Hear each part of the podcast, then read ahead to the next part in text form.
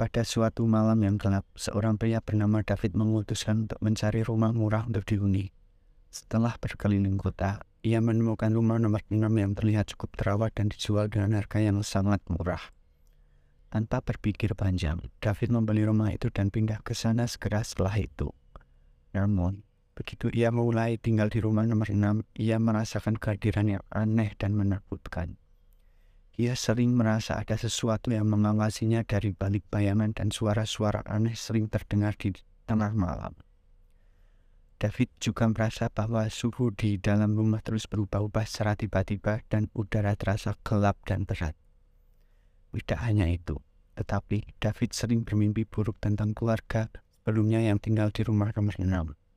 Dalam mimpinya, ia melihat keluarga itu terjebak dalam kondisi yang mengerikan dan suara-suara aneh terus menghantui mereka. Setiap hari, David merasa semakin terganggu dengan kondisi di rumah nomor 6 dan ia memutuskan untuk menginvestigasi masa lalu rumah tersebut.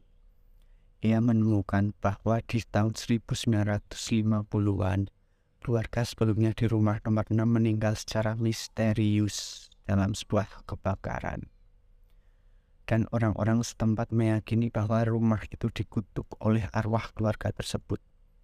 Saat David menyadari hal ini, ia mencoba untuk segera pindah dari rumah nomor 6. Namun, sesuatu yang misterius dan menakutkan terjadi. Ia mendengar suara-suara aneh dan melihat bayangan hitam di sekitar rumahnya. Pintu dan jendela terkunci dari dalam dan ia merasa terjebak di dalam rumah nomor 6 yang diputus. David mencoba melawan rasa takutnya dan mencari jalan keluar dari rumah itu. Namun, setiap kali ia mencoba membuka pintu dan jendela, sesuatu yang misterius dan menakutkan selalu menghalanginya.